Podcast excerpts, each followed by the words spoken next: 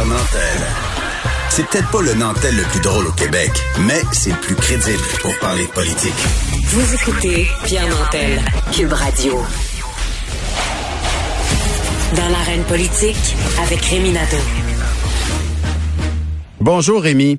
Bonjour Pierre. On sait tous que tu travailles énormément et que tu hantes les couloirs de l'Assemblée nationale, mais le soir, est-ce que tu fais partie de ces gens qui vont faire du karaoké dans un certain bar, le Kiroak?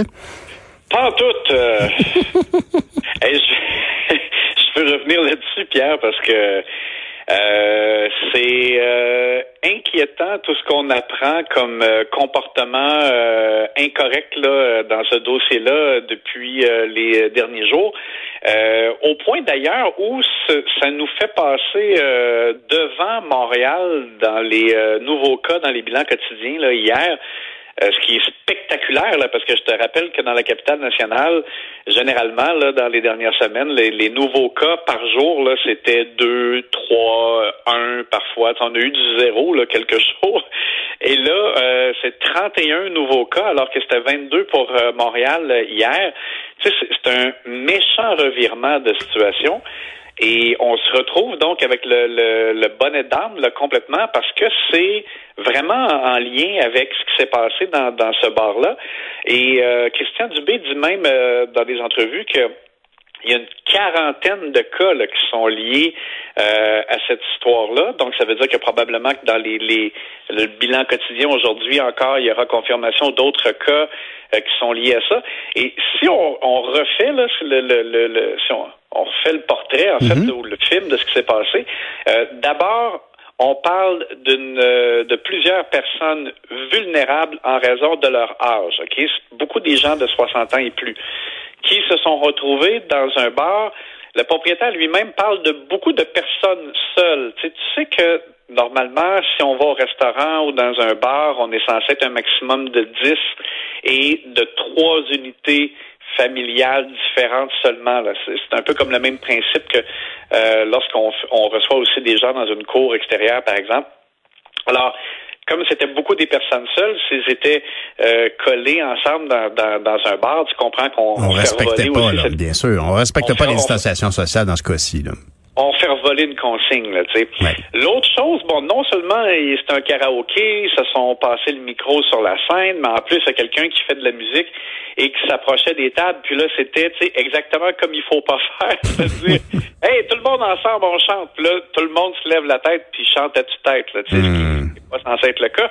Le propriétaire, euh, hier en entrevue, je le voyais un peu piteux, dire Ouais. oui, mais que voulez-vous, c'est des gens seuls, ils ont besoin de distraction, puis là, ben, je quand même pas pour les les empêcher de chanter. Ben, oui, malheureusement, ça fait partie de, de la responsabilité dans le contexte. Là, ce qui s'ajoute à ça, euh, bon, arrive l'éclosion, on fait tester les gens. Il y a deux personnes qui étaient euh, qui se savaient à risque, qui étaient en attente du résultat de leur test, sont allés dans un autre bar. Oh boy.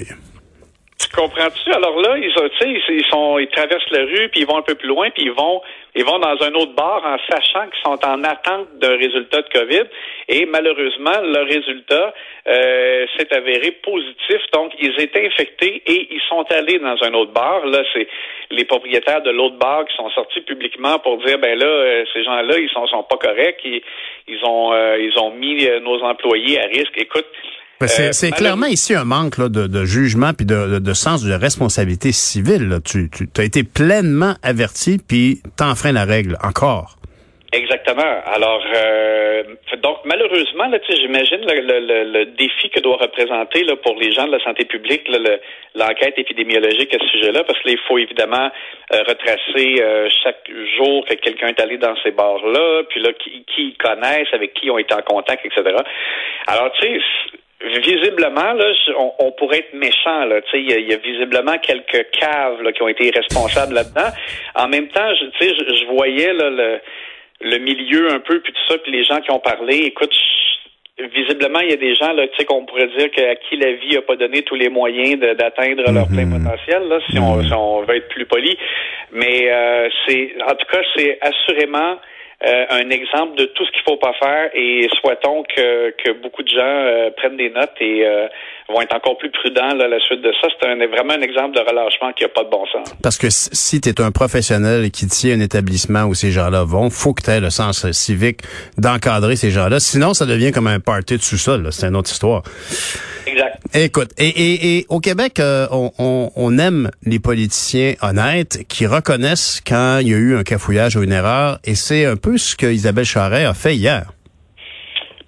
J'ai trouvé qu'elle avait euh, qu'elle avait donc euh, été. Euh, tu sais, je trouve que c'est exactement ce qu'il fallait dire dans les circonstances. Quand même, elle, elle, a été honnête parce que hier, Isabelle Charret, qui est la ministre responsable du sport, faisait une annonce pour le déconfinement. Imagine pour eux, c'est sûr que ça, ça, a pris du temps pour la reprise de, de pratiques de sport de combat. Donc, au moins ils pourront, les gens, commencer à se, à s'entraîner en situation de combat avec trois autres personnes. Il y aura des bulles comme de quatre euh, où ils pourront s'entraîner parce que c'est sûr que si tu un boxeur et que tu as un combat livré euh, dans, dans, les euh, prochains mois ou prochaines semaines, ben il faut que tu t'entraînes, faut que, faut que tu puisses faire du, ce qu'on appelle du sparring avec quelqu'un d'autre.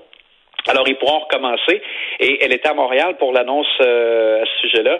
Et euh, il y a eu une question donc sur euh, le, le, cafouillage avec le, la reprise des activités parascolaires, puis le, le sport-études dans les écoles, parce que Jean-François Roberge est arrivé avec ça un peu comme une douche d'eau froide le jour de la rentrée en disant bon c'est pas avant un mois, puis là il y avait beaucoup d'incertitudes, puis tout le monde a grimpé dans les rideaux. Euh, alors elle, ce qu'elle a dit à ce sujet-là, c'est qu'elle dit qu'il y a eu vraiment eu une erreur de communication, que si on avait dès le départ dit on, on se donne juste deux semaines pour faire comme l'étape euh, de la rentrée, euh, tu sais, étape par étape, qu'on fait l'entrée en premier, puis qu'après ça, on reprend les activités parascolaires si ça va bien, euh, qu'il n'y aurait pas eu une telle levée de bouclier, tu sais, parce que là, ce qui a créé beaucoup d'insécurité, c'est que Jean-François Robert, j'avais dit au moins un mois, puis là, il planait la possibilité que ce soit plus long, puis bon. Alors, euh, elle a aussi insisté sur le fait que sa priorité, c'est que les jeunes recommencent à bouger, puis elle, tu sais, faut savoir aussi, c'est que les jeunes qui euh, pratiquent un sport régulier, euh, il y en a qui, qui font du sport d'élite même, puis tu sais, on n'est pas tellement inquiet qu'ils vont recommencer dès qu'ils vont avoir la chance.